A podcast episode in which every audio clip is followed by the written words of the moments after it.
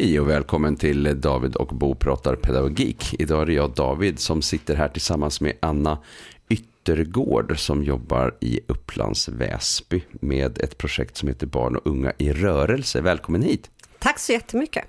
Vad kul att du kunde komma. Vi ska prata om just detta med, med rörelse. Och eh, det har ju pratats en hel del om det på senare tid faktiskt. Eh, just det här med behovet av rörelse och att vi hör om det och ser om det. Och eh, när det gäller att, ja, att barn och ungdomar rör sig för lite. Och hur kan det här liksom öka? Hur kan man tänka och så? Lite kort, kan du berätta något om, om dig själv, din roll? Eh, jag jobbar ju då som förskole och skolpsykolog i Upplands Väsby kommun, men har de senaste åren också jobbat som projektledare för just barn och unga i rörelse i vår kommun. Jag har eh, projektlett eh, vi se, 27 förskolor eh, och, och 12 skolor. Mm. Eh, 12 skolor var vi från början, men mm. i slutet av projektet har vi varit 10 skolor i projektet. Just det, ja men vad spännande. Varför ska man ens ha ett sånt här projekt? all forskning då visar ju på att barn faktiskt rör sig mindre och mindre. Eh, de kan röra sig helt okej okay när de är små, men det liksom avtar ju äldre de blir och många upplever sig heller inte kompetenta att röra på sig. Mm. Eh, och vi ser idag att ungefär endast 44 procent av pojkarna och 22 procent av flickorna kommer upp i den rekommenderade fysiska aktiviteten under Oj. dagen som är på en timma. Och eh, vilka åldrar är det i, i då? Är det, är det skola eller är det också förskola? Det är framför allt skolåldern, eh, men också i förskola. Vi ser att även de barnen rör sig mindre och mindre. Eh, även i de lägen vi tycker att de rör på sig mycket, men att de faktiskt inte kommer upp i den rekommenderade dagliga fysiska aktiviteten ändå.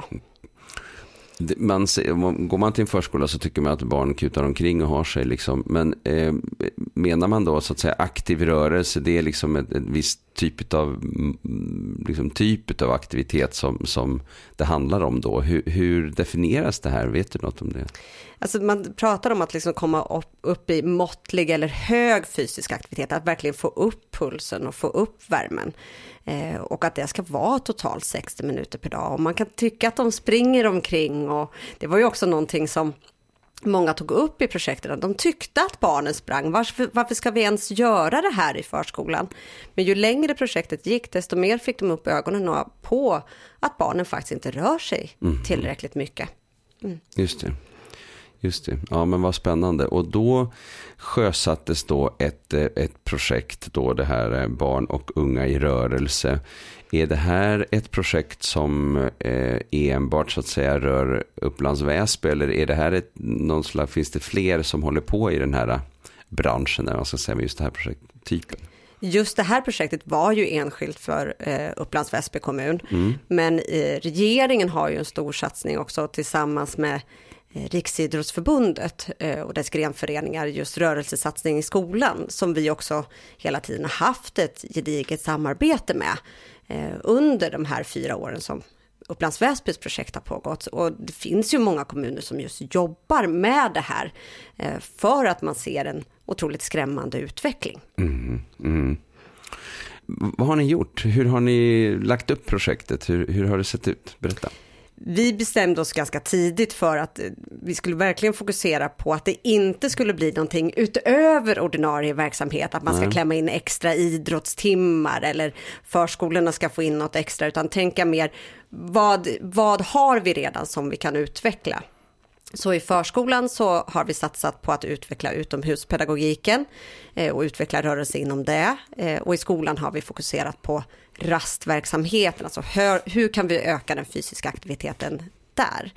Eh, och vi bestämde oss också ganska tidigt i projektet för att inte fokusera på att köpa in en massa material. Vi har gjort det också, men huvudfokus har legat på att titta på organisationen, hur kan vi stötta organisationen till att utveckla arbetet, men också fortbildning till medarbetarna för att det ska bli hållbart och inte bara någonting som vi pytsar ut lite av, utan att det ska hålla över tid. Jag tänker implementering av sådana här projekt kan ju vara ganska, alltså det är ju jättemycket verksamheter så det är ju ett, ett jätteprojekt förstår jag. Skulle vi kunna börja i, i förskolan och sen gå över till skolan för att höra lite hur har ni gått tillväga liksom i den här processen av att få med er ja, pedagogerna och hitta, hitta till mer rörelse? Hur, hur, har själva liksom, hur, hur har ni arbetat med den frågan? I förskolan så det vi började faktiskt med var just att prata om de, de grovmotoriska grundrörelserna. Eh, att titta på, kan våra barn dem. Alltså åla, kasta, springa, krypa, hänga och så vidare. Eh, och vi tittade också på ett relativt nytt begrepp som eh, har kommit till Sverige. På engelska heter det physical literacy och på svenska så översätter man det antingen till rörelseförståelse eller rörelserikedom. Mm. Alltså att just att jobba med kompetensen att kunna röra sig med alla de här rörelserna i olika miljöer. Eh, och att faktiskt pedagogerna fick titta på det jobba och lära sig mer om just det här begreppet för att förstå syftet med varför vi ska jobba med det i förskolan. Var det genom att eh, liksom, observera då och, och liksom, eh, registrera när sånt här hände? Eller hur gick själva den processen till? De började faktiskt med att så här, de fick i uppdrag att jobba med eh, just de grovmotoriska grundrörelserna. Kan våra barn Alltså verkligen praktiskt gå in och jobba med att både jobba direkt med för att utveckla dem, men för att se om barnen faktiskt kan eh, de här rörelserna. Och upptäckte ganska snabbt att nej, men vi har många barn som inte kan de här rörelserna. Aha. Och tittar vi på, det finns en stor kanadensisk forskare som forskar just på eh, physical literacy som heter Dean Criellers som är väldigt stor inom det här området. Eh, och det är just det att lära barnen att kunna alla de här rörelserna på sin nivå i alla olika miljöer som ger effekt långsiktigt genom hela livet. Eh, så vi började i den änden för att verkligen skapa förståelse hos pedagogerna. Lite som jag var inne på att många tyckte att men de rör ju på sig, vi behöver inte det här mm. projektet. Och hur tidig ålder gick man in då? Var det redan ettåringar eller var det mer uppåt på 4-5 där i förskolan? Vi har gått in redan med ettåringarna och jobbar med det här för att vi verkligen vill skapa en effekt från början till, till slut. Eh, så att alla ska få med sig att det ska vara en naturlig del av förskolan, eh, verks, hela verksamheten. Och att det inte ska bli någonting extra utan att barnen också ska liksom lära sig från början så man verkligen känner den här kompetensen att jag kan. Eh, och verkligen öva, öva, öva på väldigt roliga sätt. Så det handlade om olika typer av aktiviteter. Man tittade på hur, hur kan man jobba med de här olika rörelserna. Att det fanns ett antal olika aktiviteter för varje typ av eh, liksom motoriskt rörelsemoment. Och var det så lite ni jobbade eller hur såg det ut i den processen? Ja, det var exakt så vi jobbade och vi har också tagit in eh, föreläsare och utbildningar just för att utveckla eh, pedagogernas repertoar av eh, aktiviteter och hur de kan liksom vidareutveckla sitt arbete. Eh, vi tog också in utbildningar om hur man kan kombinera fysisk aktivitet med eh, språkinlärning och matematikinlärning för att verkligen liksom, eh, kunna utnyttja det i alla sammanhang. Eh, och att liksom köpa in material som de kan använda sig av länge och tittar verkligen på så, men hur rör sig våra barn, vad tycker de är kul och att verkligen målet har varit att varje barn ska hitta sin egen grej.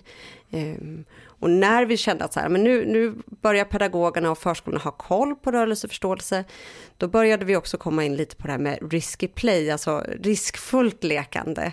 Um, vi ser idag att många inte rör sig i naturen, de har svårt att bedöma risker och att många barn är skyddade från liksom, lite det här med farligare lekar. Eh, och att vi ser till exempel att på liksom de senaste ungefär 80 till 90 åren så har rörelse, det fria rörelseutrymmet för barn krympt med ungefär 9 kilometer. Oj. så det, det, är stor skillnad och att eh, verkligen titta på istället för att förbjuda lekar, hur kan vi träna dem i att bedöma risker eh, och att våga utmana sig. Vi har haft förskolor som där man har varit inne på att plocka bort stenar för att de inte ska kunna klättra och ramla ner från stenar och då har stenarna knappt varit i knähöjd på en vuxen. Mm. Och att verkligen titta på men vad är det vi förbjuder, vad är det vi vill lära barnen? Eh, och att det faktiskt finns någon sådär stimulans i också när det går fort eller är utmanande, det är lite för högt. Hur hjälper vi barnen att bedöma vad de kan och träna på att just utmana sig själv? Just det. Spännande. Hur har det sen sett ut då i skolans process när det gäller just det här första steget i själva projektet? Att, att få den här förståelsen för, för rörelse. Så man tänker att eh, äldre barn, de har väl ganska mycket kompetens på det här området. Hur har det sett ut där? Alltså vi började även eh, precis som i förskolan så började vi skolan med just begreppet rörelseförståelse eh, och att prata med det om pedagogerna, att de fick fortbildning i det. Eh, och att faktiskt titta på liksom, vad är det som gör att elever kanske inte deltar i idrottsundervisningen eller inte gör någonting på rasterna utan mest hänger. Alltså just där också, tänker det här myten om att så här, på idrottslektioner står, står alla och tittar på när man ska genomföra någonting. Hur aktiverar vi eh, fler elever samtidigt så att man inte känner sig uttittad? Och hur kan vi få fler att delta genom att presentera aktiviteter på olika nivåer? Men även där som sagt var mycket av det här begreppet rörelseförståelse, att jobba med kompetensen inom eh, just att aktivera sig själv. Det handlar inte om att tävla eller idrotta utan om att kunna röra på sig. Så vi började även där med just det. Sen tittade vi också mycket på rasterna. Hur kan vi utveckla det? Eh, för att liksom se, för det är där många, framförallt de äldre barnen, blir stillasittande och kan vi liksom anordna aktiviteter? Hur organiserar vi oss på rasterna så att vi inte bara är rastvakter som vaktar eleverna, utan hur kan vi använda rasten som ett utrymme för fysisk aktivitet? Jag tänker att det är ganska stor skillnad på eh, de så att säga, som du var inne på, de yngre i skolan och de äldre. Alltså när vi börjar komma upp i tonåren då vet vi att det är mycket mer stillasittande och sådär. Det är svårare att få dem in, in action och sådär. Om vi börjar i de lägre åldrarna. Eh, fanns det någonting som förvånade pedagogerna där och också när det gällde liksom det här med med rörelsemängden och så? Eller, eller hade man en, en, inställning att, att barnen rör sig för lite redan från början? Eller, eller upptäckte man liksom att det var mindre än man trodde? De flesta, jag skulle säga att det skiljer sig åt mellan olika skolverksamheter hur bilden såg ut. Ehm, de flesta hade någon bild av att ja, men de sitter mycket med skärmarna på fritiden men att de rör sig i skolan. Men ju mer de observerade och liksom fick mer kompetens inom just eh, rörelseförståelse och hur man kan jobba med det, ju mer förstod de att barnen inte rör sig. Mm. Mm och när man sen kommer upp i högre åldrar då, där vet vi att de blir väldigt stillasittande. Vad, vad såg de av rörelsekompetens eller förståelse där eh, hos de äldre? De såg att många saknade just grundkompetensen i många av de här rörelserna. Att de inte kände att de kunde, de vågade inte riktigt ta för sig. Eh, så det gäller att verkligen hur, och verkligen ställa sig frågan, hur lockar vi ut de äldre? Vad är det för aktiviteter under raster som faktiskt lockar dem? Behöver vi ha aktiviteter både inomhus och utomhus för att få eh, eleverna i rörelse? Och också det här, kan vi anordna aktiviteter som ingen kan? Som är någonting nytt för alla, för att alla ska få samma basnivå, så att det inte blir alla som spelar, kan spela fotboll går ut och spelar fotboll och resten sitter still, utan titta verkligen på den stora helheten. Vad var det för typer av aktiviteter, om vi går till de lägre åldrarna, om vi börjar där, som man utvecklade? Har du lite exempel på aktiviteter som man, som man fick till i, i låg och mellan till exempel stadierna? Lågstadiet, ja men där har vi faktiskt tittat på väldigt mycket kulllekar. Mm. Eh, att utveckla dem till roligare delar de har tittat mycket mer på dans, olika former av dans och andra typer av liksom bollspel än bara det här vanliga fotboll och basket king och, basket. och king. Ja, mm. eh, vi, har också, vi köpte in eh, asfaltsfärg till skolorna för att de skulle kunna måla upp nya planer så det skulle finnas mer planer. Gagaball är ju någonting som har kommit väldigt, väldigt stort de sista åren inom skolan. Man spelade inom, vad ska man säga, en åttakantig ring eh, och så eh, skjuter man med händerna och ska försöka träffa de andras ben eh, och hålla sig kvar. Så det är lite som en blandning mellan eh, det här gamla killeboll, men en liten ny grej. Men också att se till att, men, hur gör vi så att, för det var ju också en lek som ingen riktigt hade förutsättningar för och inte alla kunde. Men att verkligen titta på repertoaren, vad erbjuder när vi, när vi kommer ut så att det inte bara blir de här standardsporterna och standardlekarna utan bygga ut så att alla kan hitta sin grej. Jag tänker att eh, många av de här kullekar och bolllekar och sånt där går ut på att man eh, till slut blir så att säga inaktiv. Man, man straffar ut sig eller man träffar någons ben och sen får den gå iväg och så då blir den inaktiv under tiden. Kunde ni också hitta aktiviteter som eh, gjorde att alla var i rörelse så att säga hela tiden? Ja, alltså vi har verkligen tittat på det. En av våra nya favoritkulllekar är vad man kallar för snorkull eller slimekull som eh, ett gäng som heter Äventyrspedagogerna har skapat. Där man faktiskt, när man blir kullad så får man gå och ställa sig i duschen eh, och sen är man med igen. Mm. Så det är en liten fantasidusch och sen är man med igen. Just för att, ja men då kan man också ta en liten paus, men man är direkt med igen. Men också att hitta aktiviteter som man kan göra medans man står i kö men också saker man kan gå till när eh, man är ute ur en viss aktivitet. Men just där också att det ska hitta något för alla eh, att delta i. Just det. När vi kommer upp emellan då, eh, där kanske också är lite snorkull och grejer, men eh, finns det också andra typer av saker som skiljer sig åt mellan låg och mellan när det gäller aktiviteterna? Alltså mycket har de ju tittat på just där, hur kan vi organisera och få ut material ute på rasterna? Eh, de flesta av verksamheterna som har varit med nu i skolan har byggt upp någon form av rastbod eller eh, aktivitetslåda så att barnen faktiskt kan gå och hämta saker Eh, och låna så att det inte ska bara vara att man ska hitta på saker själv utan att det ska finnas saker som är lite serverat både i form av aktiviteter men att de också kan få leda för de yngre. Men just det liksom, kunna hämta saker så det finns saker att ta av och göra eh, och verkligen aktiva vuxna även där. Det var ju någonting som barnen lyfte Eh, oavsett nästan ålder. Undantaget var högstadiet, men annars har det verkligen efterfrågats aktiva pedagoger, att pedagogerna ska vara med. Eh, och det märks när vi har fått upp de här bodarna och sådär, att de märker att pedagogerna är engagerade och vill eh, mer. Vad spännande.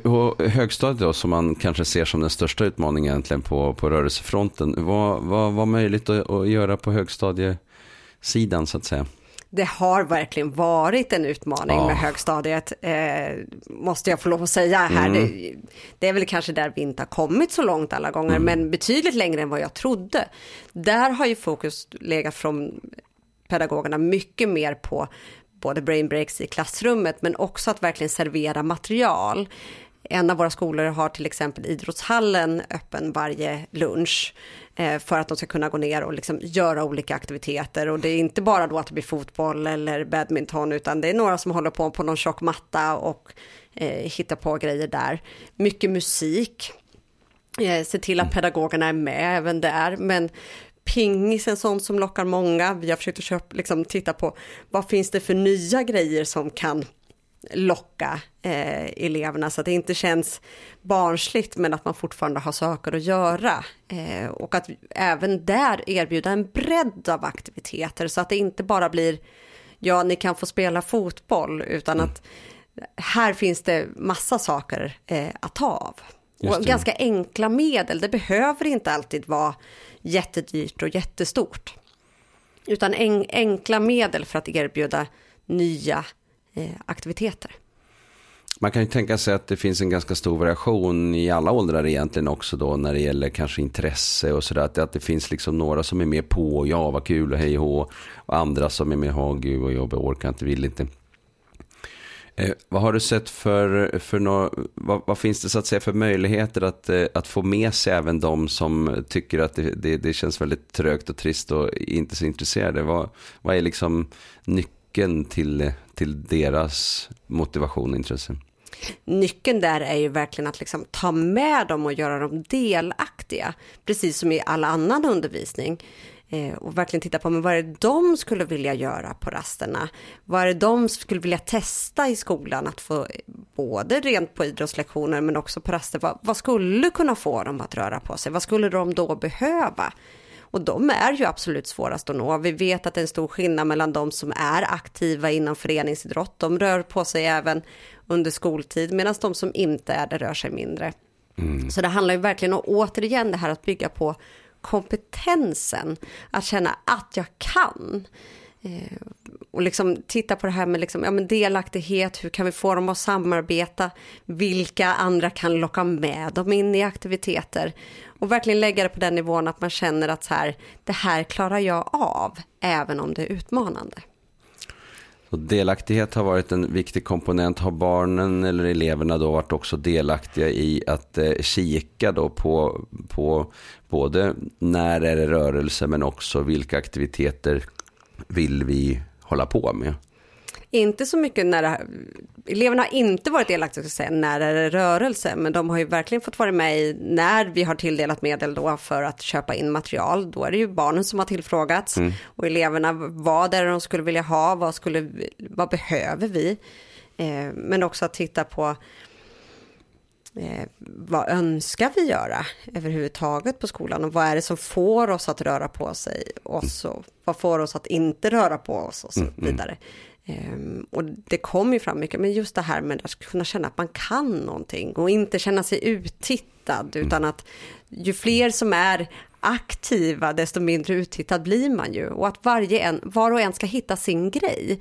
För alla kan ju röra på sig, men alla tycker inte att det är kul med fotboll, utan man, man måste få hitta sin grej.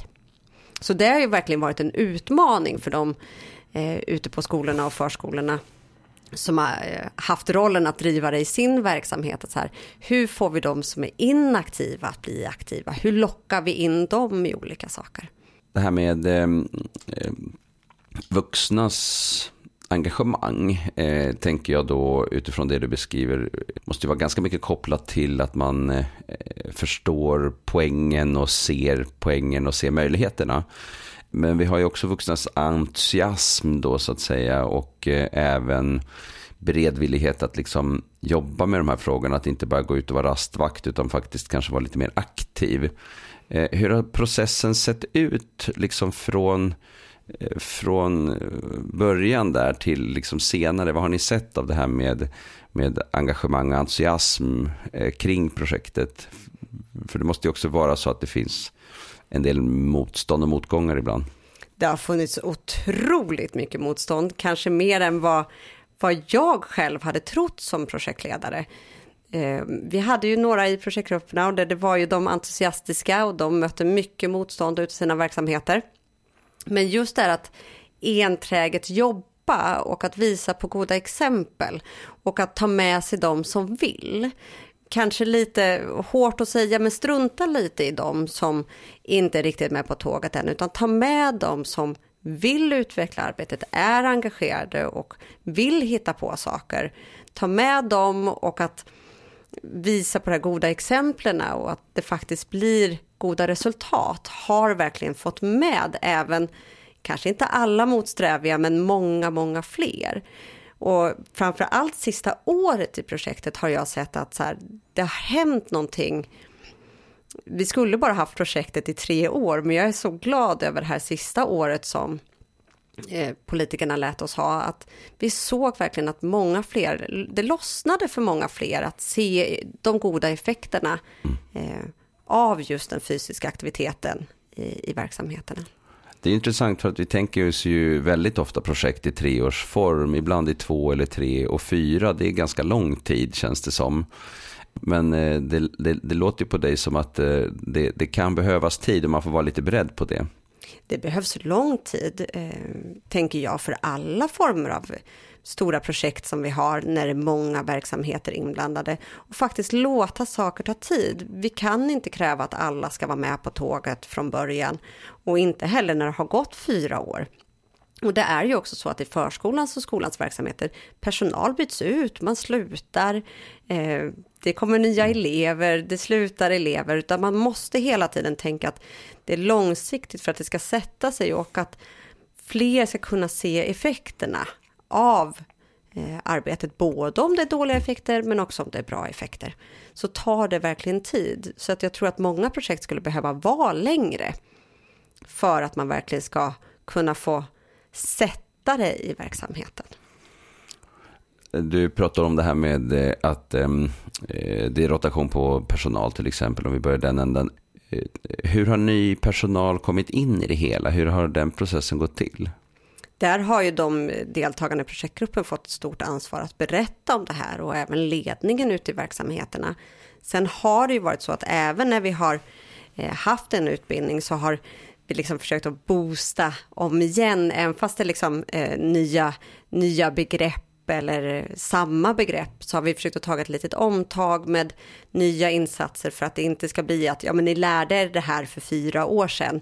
Eh, ni ska fortsätta jobba med det, att hela tiden upprepa fast på nya sätt så att fler eh, ska få det till gagn eh, men också att nya medarbetare ska känna till vad det är vi faktiskt gör i verksamheterna.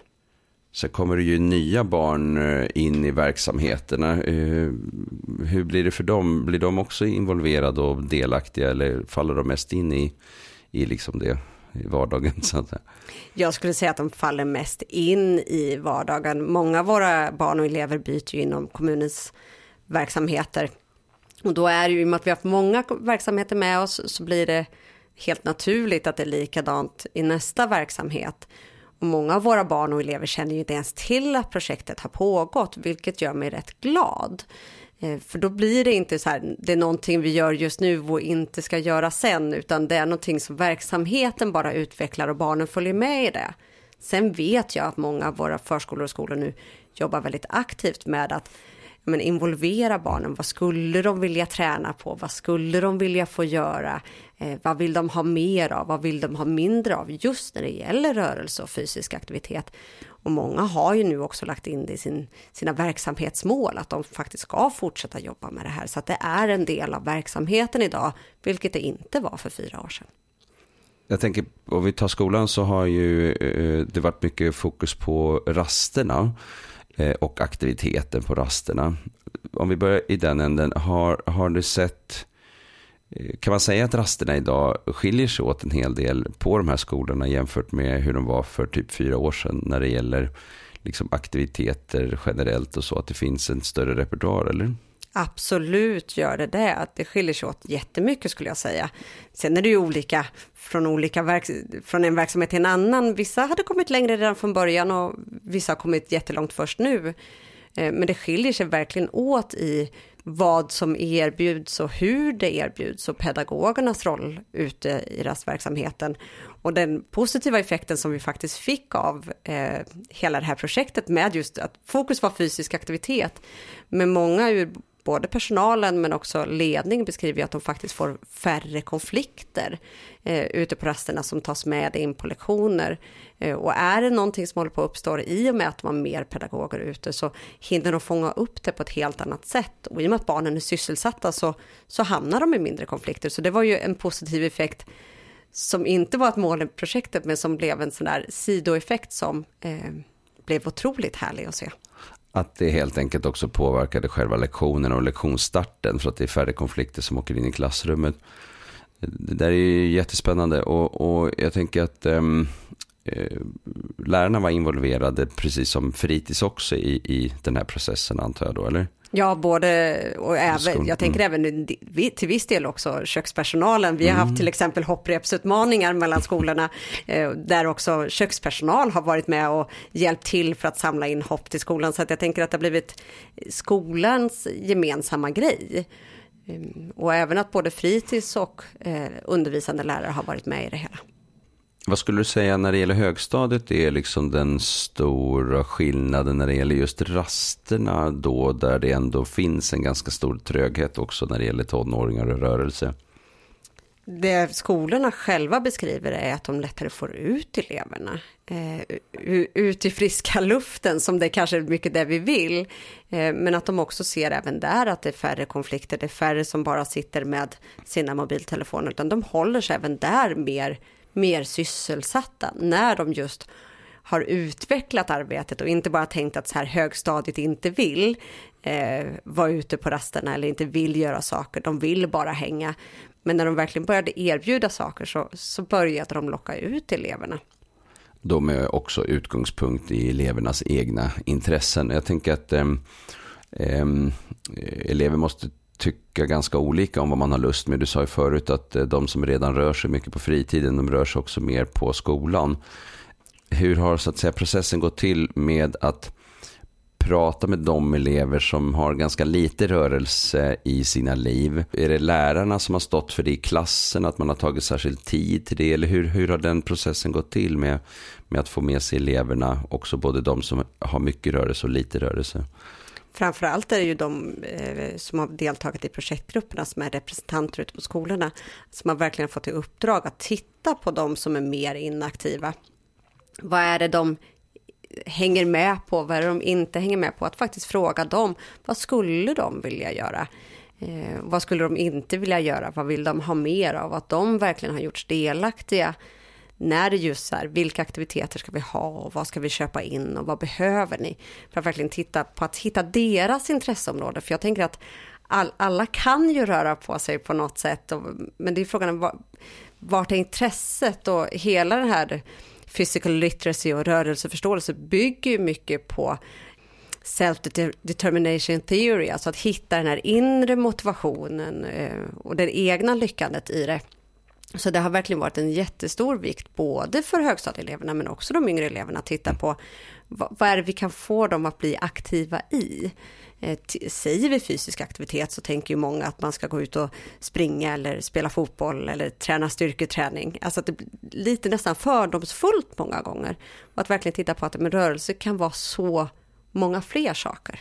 Och ibland har ju de fått utmana oss också i vad, vad de tänker är rörelse och att eh, vi vuxna kanske är för snäva i vad vi tänker ibland.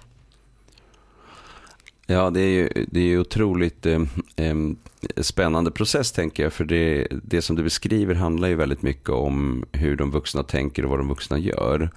Eh, väldigt ofta så hör man ju istället eh, vuxna pratar väldigt mycket om vad, vad barnen eller ungdomarna inte gör. Det är en slags process att röra sig från, från liksom det här eh, det, det, det, är deras liksom, grej till att det är faktiskt vår grej. Har det varit en, en resa som du har sett något av eh, där och hur, hur vad, vad, tänker du kring den? Men det har varit en lång resa och ibland har det varit en resa som har varit otroligt utmanande. Jag har ibland tänkt att nej men nu ger jag upp. eh, precis som jag tänker pedagogerna ute i våra verksamheter och våra elever och barn också tänker ibland att nej men nu, nu sätter jag mig ner och så ger jag upp. Men just det här att verkligen vända på skutan, att titta på liksom, vad kan vi göra i våra miljöer? Och ibland har eh, våra projektmedarbetare verkligen fått utmana sina kollegor i att så här, ja men det gör väl ingenting att de liksom springer i korridoren, hur kan vi få dem att liksom röra sig på fler sätt i korridoren? Ehm, och att ja, men det har varit en resa för många eh, i det här. Och jag tänker att en av eh, medarbetarna på en av våra förskolor eh, beskrev i en intervju i samband med utvärderingen av projektet så här, men först så tyckte jag att det var helt onödigt att vi skulle ha det här projektet, för barnen rör på sig. Men nu ser jag ju att det har varit jättevärdefullt för att alla våra barn rör på sig på fler sätt. Mm. Och det, det är ju en sån där grej som man känner, ja det var ju ändå värt det där att jag ibland ville sätta mig ner och ge upp.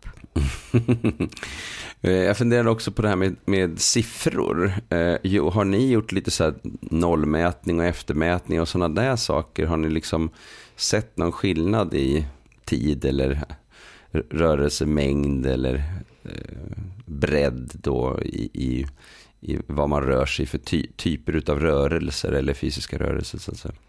Vi har gjort både eh, en förmätning, en under tiden-mätning och en eftermätning. Och det man kan säga är att det skiljer sig åt mellan våra verksamheter. Eh, vilket jag inte tänker är så konstigt, för det är många verksamheter som har varit inblandade eh, och de har kommit olika långt eh, utifrån vilken startpunkt de var vid. Eh, men det alla kan liksom se är just att fler barn rör på sig på fler sätt. Så där har vi verkligen en effekt vi fick till. De ser också att de som rör på sig mer har fått bättre koncentration, både inom förskolan eh, och inom skolan. Många lyfter också just det här med eh, färre konflikter.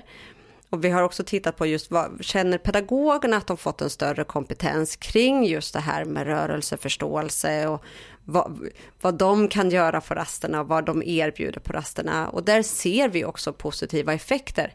Givetvis, alla har inte kommit så långt som vi kanske hade önskat, men alla hade också stor, olika startpunkt i det hela.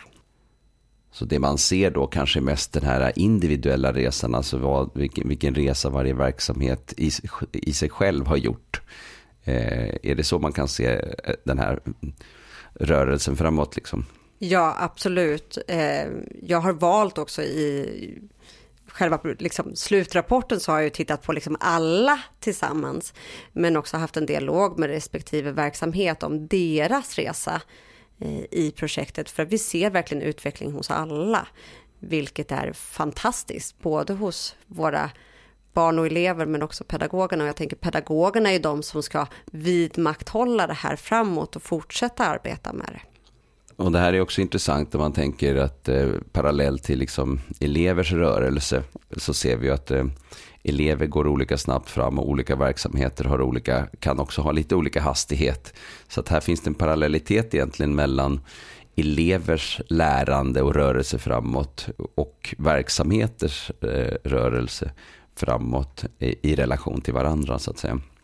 Absolut, och det är en liknelse som vi har pratat väldigt mycket om i de två projektgrupperna då, en för förskolan och en för skolan. Just det här att ja, det tar tid och vi kan se den här parallellen och liknelsen och faktiskt någonting vi har kunnat lyfta ut i verksamheterna också. Eh, framför allt när de har känt kanske motstånd eller att så här, det inte leder någonstans eller att man inte har rätt förutsättningar. Så, så har man verkligen kunnat titta på paralleller med eleverna, för där, där har de ofta större förståelse. Eh, men inte kanske för sin egen resa och den individuella resan hos många av våra medarbetare har ju också varit fantastisk att följa eh, under den här resan. Hur, är, hur viktigt så att säga är, är rektorerna i, i den här resan som ni har gjort under de här fyra åren? Jag skulle säga att utan dem så kommer man ingenstans. Man måste också få med sig ledningen och det är någonting vi har tittat på i efterhand att där hade vi i projektet behövt tydligare eh, få med oss ledningen. Vi har haft kontakt framförallt med huvudmännen och sen med projektgrupperna men eh, rektorerna missades lite i hela den här processen, men jag tror att projektmedarbetarna har fått ett stort ansvar där att eh, nå ut till sina rektorer och liksom prata om det här. Man ser ganska stor skillnad på de verksamheter där rektorerna liksom verkligen var aktiva från början till liksom mot de eh, verksamheter där rektorerna kom in lite senare i effekten av det här. Eh, och även då när det har bytts ut rektorer, eh, att få se effekten av det. Så jag tänker att ska man driva ett sånt här projekt så är det ju verkligen rektorerna är ju A och O för att få det att bli lyckosamt. Är det några andra sådana här saker som ni har sett som eh, också är betydelsefulla så att säga? Om du skulle gjort ett nytt projekt någon annanstans, vad är liksom de stora grejerna som du hade liksom tryckt på då, förutom att liksom tidigt kanske jobba ännu mer drivet med rektorerna? Alltså just det individuella stödet till respektive verksamhet. Eh, under föregående läsår så hade vi in en extra medarbetare i projektet som just gav det individuella stödet. Och jag tror att det var det som verkligen gav effekt det här sista året, att de fick individuellt stöd. Vi hade en del individuellt stöd inledningsvis, men det hade behövt fortsatt under alla fyra åren att ha, just i och med att verksamheterna skiljer sig så mycket åt i sina förutsättningar och vart de befinner sig i organisationen och tanken så hade det behövts ett mer individuellt stöd tidigt och som hade fortlöpt under tiden. Hur, hur såg det individuella stödet ut? Vad gjorde den personen så att säga där ute? Från början så hade vi inne eh, då eh, regeringens satsning, eh, rörelsesatsningen i skolan och de var med och kartlade eh, verksamheterna, eh, vart de befann sig kring just den fysiska aktiviteten och tittade lite på vad deras nästa steg skulle vara. Sen tappade vi bort det lite, men eh, föregående läsår då tog vi in en extra medarbetare som jobbade 100% som var ute i verksamheterna, eh, var med på eh, APT och liksom jobbade just med så här, okej, okay, vart befinner ni er just nu, vad är nästa steg? Vart befinner ni er just nu och vad är nästa steg? Mm. Eh, och hjälpte också att titta, titta på miljön och organisationen. Va, vad skulle man kunna göra mer av? Eh, vad saknar ni? Och det här kan ni göra och hitta på. Och det var otroligt hjälpsamt och de som tog del av det stödet eh, var otroligt nöjda över att titta på just det verksamhetsspecifika. Vart ska den här verksamheten? Just det. Ytterligare någonting som du funderar över det här om man skulle göra det en gång till? Jag tror faktiskt inte det, utan jag känner mig väldigt nöjd med eh, vad vi har åstadkommit i det här projektet. Och jag tänker att just det här att låta barnen bli kompetenta, att liksom öva på de här olika grovmotoriska grundrörelserna i olika miljöer. Att fokusera på det och att inte jobba med det här, nu ska du hoppa över den här bocken medan alla står i led och tittar på, utan aktivera så många som möjligt samtidigt för att man ska känna att man kan utmana sig själv. För det spelar ingen roll hur fantastiska skolgårdar eller gym eller parker vi i samhället bygger om inte barnen känner att de kan röra på sig. Ehm, så att eh, jag tror att det är det som är det viktiga, att verkligen eh, skapa kompetenta barn. Inte bara när det gäller matematik och svenska, utan också när det gäller fysisk aktivitet. Det var ju en eh, projektorganisation som skapades. Hur viktigt är det med en projektorganisation när man ska implementera en sån här då ganska stor satsning i en kommun?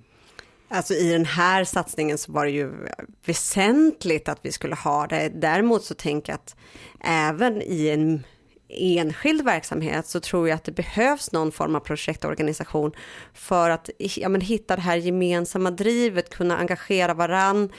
Om en faller lite i motivationen så kan någon annan lyfta. Så jag tror att det, man kan inte lägga det på en enskild person eh, som ska driva någonting eller bara säga nu ska vi göra det här, utan man behöver några som, som driver arbetet framåt, tittar tittar just på det här, vad är det vi behöver för att komma framåt? I det här stora projektet så hade det inte gått utan en projektorganisation eh, i och med att det var så många verksamheter. Men just inspirationen också, alla har hittat från varann. Det är ju också någonting som projektgrupperna verkligen lyfter att wow, att få träffa andra engagerade som kan hjälpa mig med idéer och få höra hur andra jobbar för att komma vidare i den egna verksamheten när man sen då lägger ner en projektorganisation, om man nu gör det, då eh, vill man ju att det liksom ska fortleva ändå. Vad tror du är de viktigaste eh, komponenterna för att eh, själva tänkesättet ska kunna fortleva? Att man inte faller tillbaka i gamla, i, i gamla hjulspår så att säga från innan, tiden innan. Alltså jag tror ju verkligen på att, fort, alltså att det ska finnas någon form av idé om hur man fortsätter att inspirera varann. Eh, kanske vissa återkommande aktiviteter eh, som vi har haft i kommunen, till exempel då den stora hopprepsutmaningen. Där kommunen tittar på just nu är ju att faktiskt kan vi ha någon form av rörelsenätverk mellan våra förskolor och våra skolor för att hålla det vid liv, att inte tappa det. Sen har de flesta av våra verksamheter lagt in det i sina verksamhetsmål för att det här inte ska tappas bort utan att det ska vara en naturlig del av allt annat man gör i verksamheten. Så jag tror att det finns en vikt i att det faktiskt följs upp, att det är någonting vi ska arbeta vidare på och utveckla. Tänker du att det är lika möjligt att göra det här på en enskild enhet? Du var inne på det lite tidigare, att någon engagerad eller några engagerade på en förskola eller skola bara kan liksom dra igång någonting så att säga? Eller? Absolut tänker jag att det är fullt möjligt och jag tänker också att nu har vi haft en egen pengapost men jag tänker också att det inte behöver faktiskt kosta så mycket. Många av lekar och aktiviteter vi kan göra kostar ingenting och det finns mycket att hämta helt gratis ute på internet idag i form av aktiviteter och föreläsningar som inspiration och jobba med begreppen tillsammans i verksamheten. Man kan inte riktigt vara ensam, man behöver några och få med sig. Man kanske är ensam från början men att veta att det finns några jag kan dra med mig så att man kan utveckla arbetet. Men det är absolut möjligt att genomföra på en avdelning eller en, eh, en årskurs och så vidare, eller en förskola. Bara för att också sprida goda exempel för att visa att det går. Jag tror att många gånger tittar vi på saker som inte fungerar, men att liksom låna det här som fungerar av varandra tror jag är superviktigt i förskolan och skolans verksamhet. Vad har varit eh, din egen största, så att säga, eh, kanske både utmaning men, men sen också eh, behållning av hela det här projektet? Alltså den största utmaningen har ju för mig att, lite som Anders Tegnell eh, sa under liksom, den värsta tiden av pandemin, att hålla i och hålla ut. Det har varit ett långt projekt och eh, jag har ju varit ensam projektledare i liksom den organisationen eh, och att verkligen så här våga vänta på Eh, förändring. Ehm, men det absolut största behållningen är ju de fantastiska utvärderingar och de filmklipp och sånt jag har fått in nu efteråt när man faktiskt ser man får höra att både pedagoger och rektorer och barn och elever upplever en skillnad i och känner, att, ja, men känner just den här kompetensen, att den har höjts ehm, och att den lever kvar. Det är min största behållning av det här projektet. Fantastiskt, vad spännande det låter. Um, om det är någon som nu är intresserad av att veta mer och sådär, kan man hitta information om den här typen av eh, insatser? Och den här rapporten, finns den någonstans?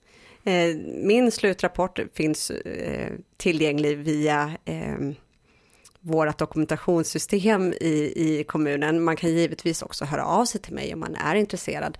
Sen skulle jag verkligen vilja slå ett slag för att eh, höra av sig till eh, Riksidrottsförbundets satsning, eh, rörelsesatsning i skolan för att liksom få råd och stöd och hjälp och eh, hitta vidare för deras insatser är ju helt kostnadsfria.